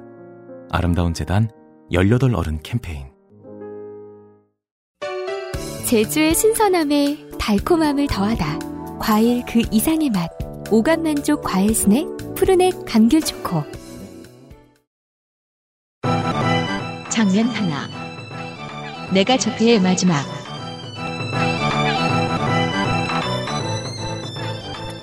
자, 망한 장면들을 확인해 보시겠습니다. 덕질 간사가 준비해왔습니다. 일단 시작부터 녹음을 들어볼게요. 음. 안병길 의원이 17일 국감에서 정기환 마사회 회장에게 던진 질문입니다. 네. 아, 예. 마사 회장님. 예. 단도직입적으로 묻겠습니다. 보따리 싸실 생각 있습니까? 보따리 싸실 생각 있습니까? 제가 싫어하는 성가비 발음을 가지고 있죠. 보따리 싸실 생각 있습니까? 개인의 SH 방언을 놀리는 게 아닙니다.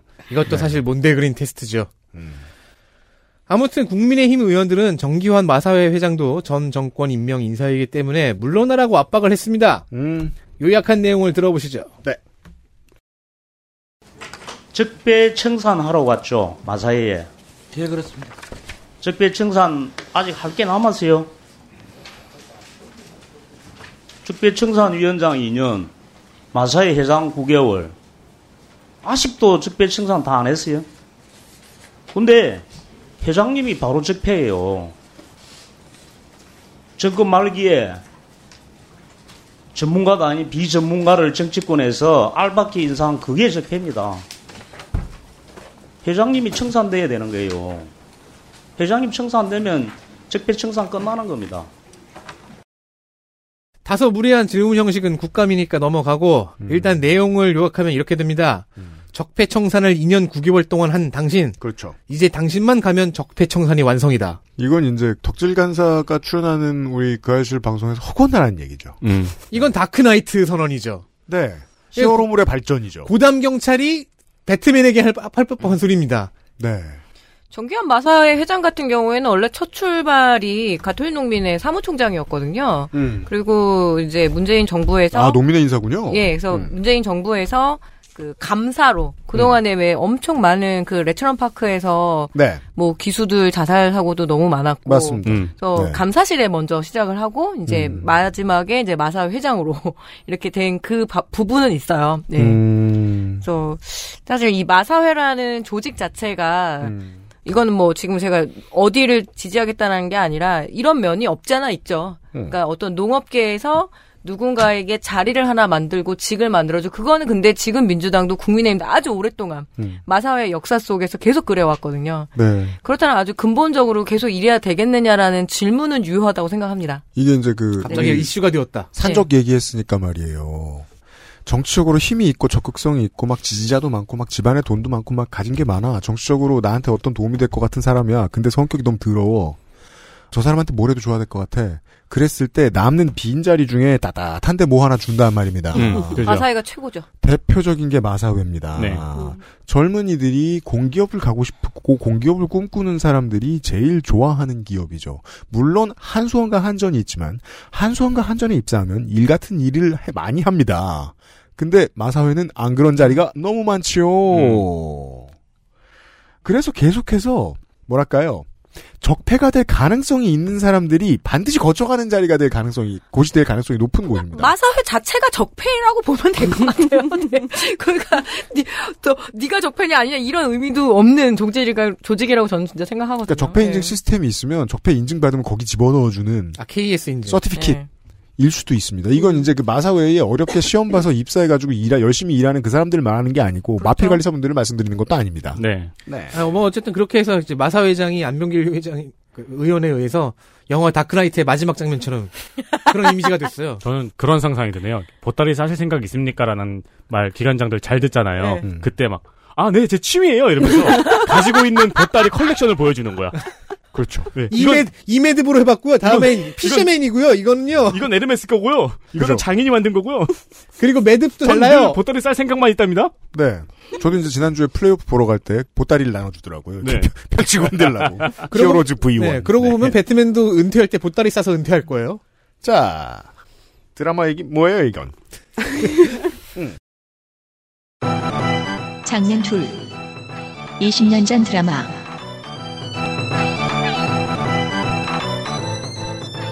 저희가 진짜 골라올 게 없어서 이런 거나 골라오고 있는 거예요. 네. 싸보죠. 시작한 지 얼마 안 돼서 약간의 논란이 있었는데 아까 얘기했었죠. 태국 얘기였습니다. 음. 네. 10월 3일 날 있었던 고위 당정회의에서 김대기 대통령 비서실장이 야당의 양곡관리법 관련해서 2011년에 태국이 유사한 정책을 추진했다가 쌀 공급이 과잉되고 재정이 파탄나고 나라 경제가 거덜났다라는 취지의 이야기를 했습니다. 네. 이에 대해서 윤준병 의원이 지적을 하고 네. 장관은 일방적으로 농업계 연구자들은 다 익히 알고 있다. 본인도 비슷한 생각을 갖고 있다라고 답했습니다. 음. 소병훈 위원장이 아이 태국의 현황에 대해서 장관도 정확하게 알아야 되는 거 아니냐라고 하니까 이양수 의원- 의원이 위원장은 중립을 지켜라라고 의사진행을 발언을 했습니다. 음. 그러자 위성곤 의원이 비서실장의 이야기가 그런 의도로 한 건지 안 한 건지 사실을 알고 있는지에 대해서 확인할 수 없다고 생각합니다. 존경하는 이양수 의원님께서 하신 말씀은 비서실장도 다 알고 있을 것이라고 생각하는 관심법에 의해서 되어진 것 같은데요. 아, 네, 열심히 싸웠군요. 네. 음. 들어보실까요? 비서실장의 이야기가 그런 의도로 한 건지 아닌 건지 사실을 알고 있는지에 대해서 확인할 수 없다고 생각합니다. 어, 존경하는 이항수 의원님께서 하신 말씀은 비서실장이 다 알고 있을 것이라고 얘기하는 관심법에 의해서 되어진 것 같은데요. 의사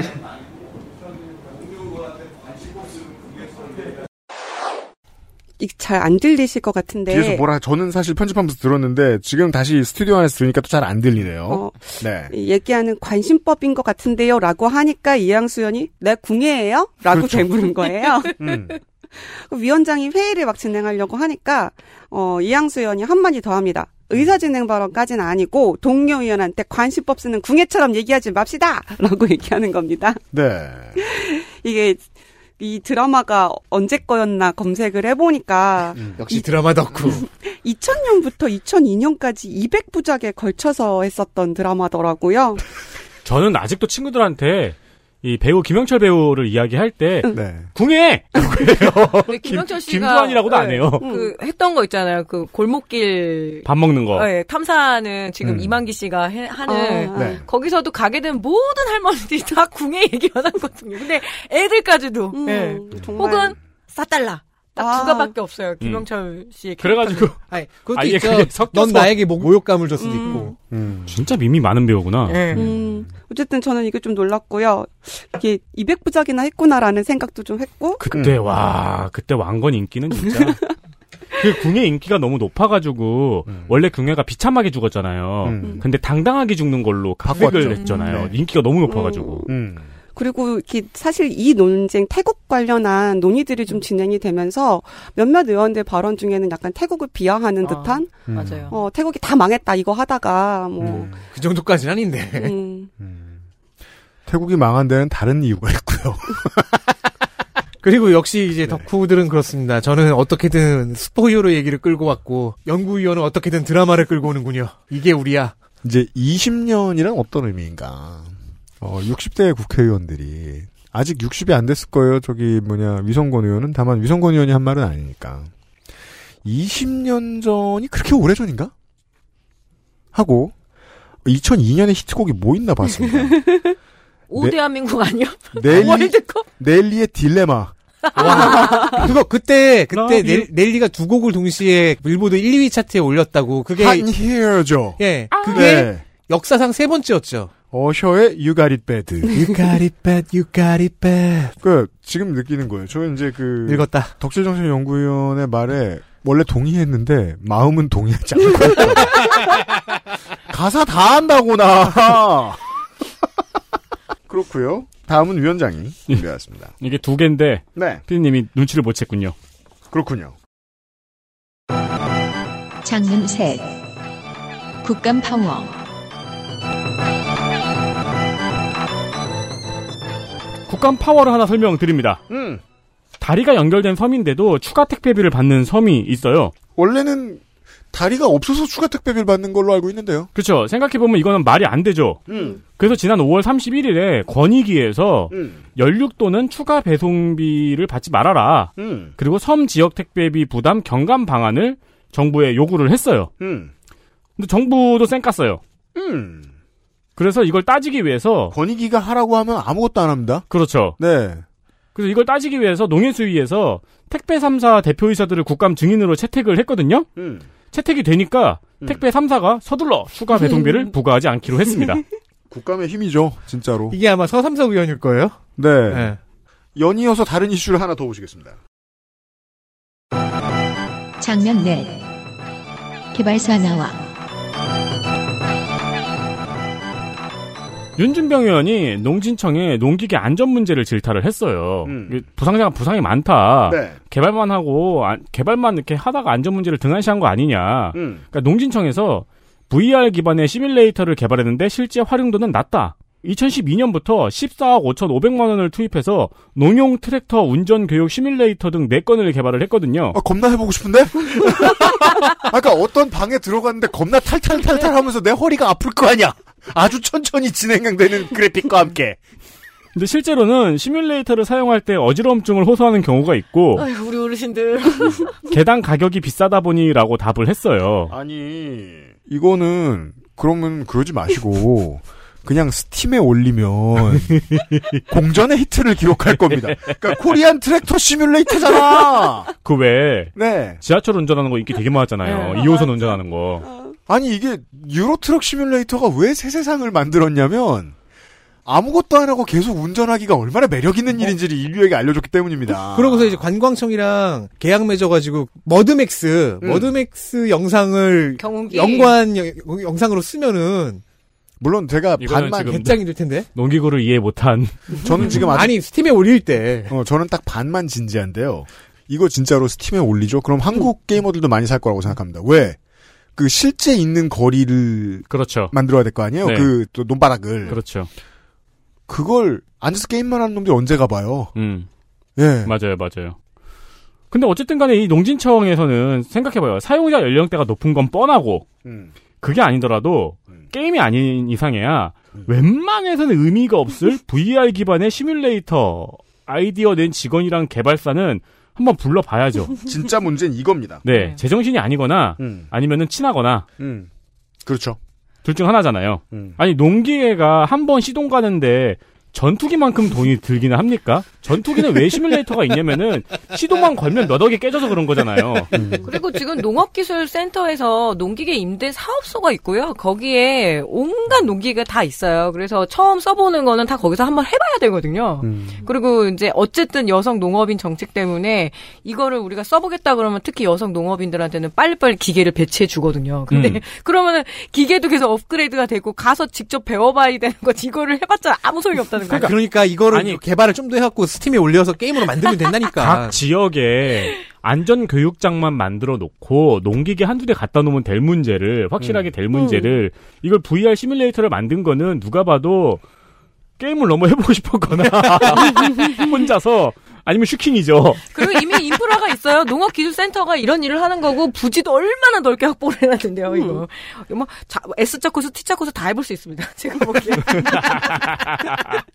어, 트랙터 S자 코스, T자 코스 얼마나 심심하고 힘들까? 그 코스 코스라고 하면 안 되고 S자 개간 아니면 뭐 S자 갈아엎기잖아요. 그리고 이게 궤도 차량으로 가는 거기 때문에 논두렁에 전복 사고가 많이 나잖아요. 음, 네. 그래서 그런 것들은 정말 잘 배워야 되는데 그게 VR로 배울 수 있는 건 아니죠. 농업의 경우에는 한국은 특히나 이제 대농 없는 한국은 이 일을 하는 사람 우리 이제 산자위 시간에 말할 것 같으면 뭐 CP CP들의 그 피지컬이 되게 중요한 업계잖아요. 음. 근데 어르신들인데 전정기관이 늙는다는 걸 고려 안 했다. 이 많은 똑똑한 공무원들이 모여서 제 말은 VR을 생각한 그 자체가 바보짓이라는 얘기입니다. 그렇죠. 그 건강 때문에라도 네. 50 넘어가면 전정기관 문제 때문이라도 VR 함부로 못 해요. 네. 이런 것도 지적 안 하고 두잖아요. 그러면은 막 선거 기간에 막 변홍사 메타버스 이런 공약 나와요. 그거 어떻게 해야 돼? 그거 여- 저기 이말년이 옛날에 만화로 두덩니 온라인 어. 아. 이말년이라고 말씀해서 죄송합니다 침착맨님. 네. 아, 침착맨, 저, 예, 예 네, 네. 유튜버께서. 이말년 화박 화백이. 네. 화백 시절에. 그럼 이제 바닥에 물 깔아놓고 좀 습하게 만들어 놓고 모기 좀 깔아놓고 그 다음에 이제 시뮬레이션 해야 될 거 아니에요? 자. 와 그러면 그거 감당하는 공무원들 모기 잡으러 다녀야 돼? 그래서 저 모기 시간 키워야 돼? 시간당 500원쯤 더 내면은 무슨 멸구 이런 것도 갖다 주고 네. 나 무는 벌레 이런 거 몇 개 갖다 주고 네. 자. 어, 와 제일 현실템. 네. 거머리. 그러니까요. 거머리 시간당 500원. 와 그 나올 확률 100분의 1. 해가지고 이거 이거 농 농진청 시뮬레이터. 그럼 이제 문광이로 이거 가야지. 현질 하면은 트랙터 뒤에 막 하트 생기고. 아, 풍선. 내가 그 얘기 안 나와 있다 이 늙은이야. 그리고 아 늙은이 템 뭐 있지? 무지개 장갑. 그렇죠. 이 스키드 마크에 이렇게 하트 이렇게 뿅뿅뿅 올라오고.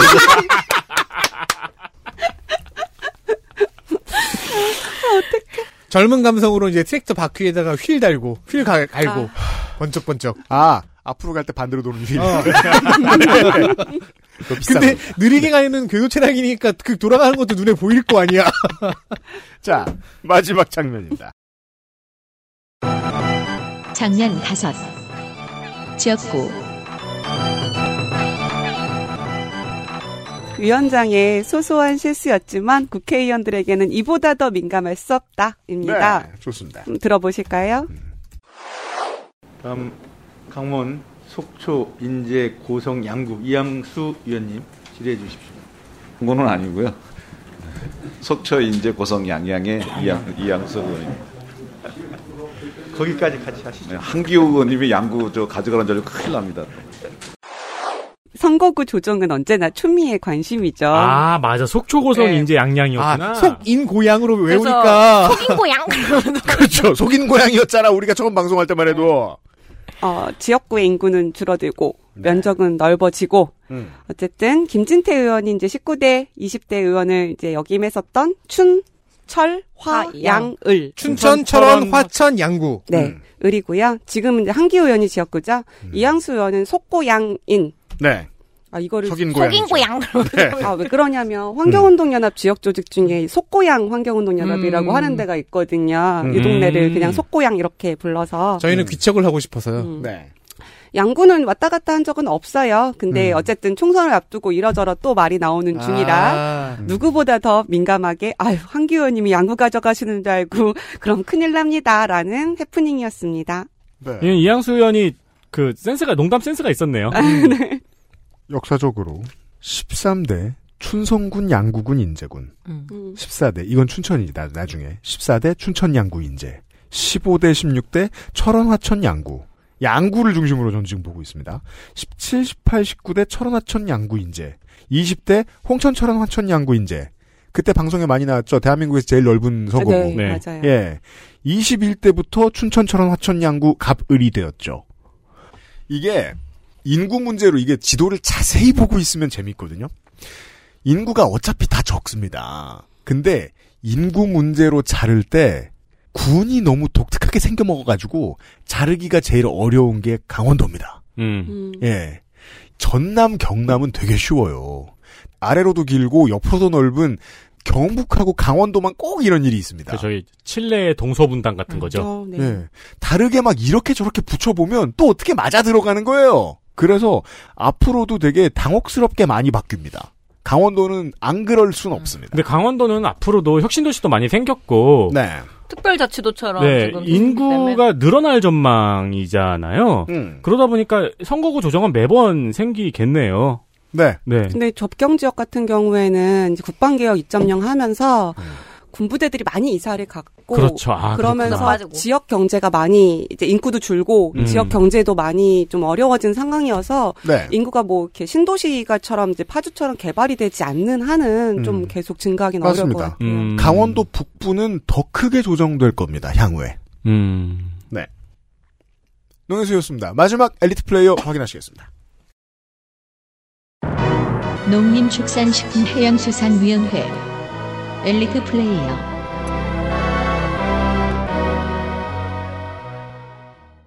더불어민주당 제주 서귀포 위성곤 의원입니다. 네. 솔직히 뽑아주기 싫었어요. 음. 매년 선정되고 맨날 정규 1등. 네. 이 관련 언론에서도 맨날 뽑아요. 음. 농촌진흥청, 과기부, 산림청에서 공동으로 농업 위성이라는 걸 추진하고 있어요. 음.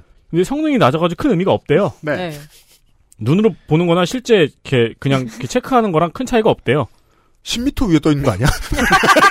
그건 그건 위성이 아니라 드론 드론 이지. 드론 혹은 그게 아니고 혹은 비둘기 위성 위치에 있는데 카메라 성능이나 이런 게 낮아가지고 아 진짜? 나는 그냥 저 뭐냐 저기 비둘기 머리 위에 몰래 달아놓은 고프로 비둘기가 이렇게 보고 있고 이렇게 훈련된 거야?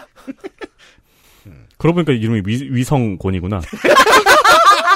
그리고 김치 수입 때문에 양념 채소류에 심각한 피해를 끼친다는 문제 제기도 했어요. 음. 어이 신박하죠. 사실 배추랑 무는 그렇게 원료에 많이 안 들어가거든요. 핵심은 고춧가루잖아요. 그렇죠. 근데 수입김치의 가장 큰 문제가 뭐냐면 고춧가루가 아니라 고추 다대기라 그래서 양념장이 들어갈 수 있거든요. 그래서 상당히 한국의 양념 채소 농가에 엄청난 피해를 주죠. 액젓도 네. 네 예민하겠죠. 소금까지도. 네. 3년째 믿고 보는 지리를 시전해서 농해 수위 붙박이 원탑이죠. 네. 이번에 그 얘기도 했어요. 제주도 지역구 의원이잖아요. 저기 보죠. 예, 근데 쌀 문제를 어떻게 저기 쌀 문제까지 잘 아냐? 막 이러면서 그냥 제주도는 쌀이 안 나잖아요. 아, 저 같은. 경우에는 네. 보다가 이 사람 정쟁하는 모습을 처음 보는데 왜 정쟁까지 잘해? 음, 왜냐하면 왜 이제 이래? 삼선이 됐고 어 점점 중앙 권력으로 다가가고 있죠. 네. 음, 맞아요. 지난번 총선 때 제가 설명드렸습니다. 정성 평가로도 정량 평가로도 300명 줄 세워도 다섯 손가락 안에 무난히 들어갑니다. 그러니까 밸런스 농해수- 패치 없어? 예, 농해수에서 열심히 하면 이렇게 할 수 있다라는 거 네. 보여줬다는 점에서는 전 되게 예, 그래서 좀 많이 보죠. 예, 네. 정보. 저희 방송에서만 자꾸 이렇게 이야기하고 아직 아무도 모르잖아요, 이 사람. 음. 어떻게 될지 봅시다. 아니 근데 음. 그 이제 이- 하다 보면 이제 농업 해업 뭐 관련 언론을 많이 보잖아요. 거기서는 이미 뭐 예. 네. 네. 슈퍼스타예요. 네. 맞- 더불어민주당 전남 영암 무안신안 서삼석.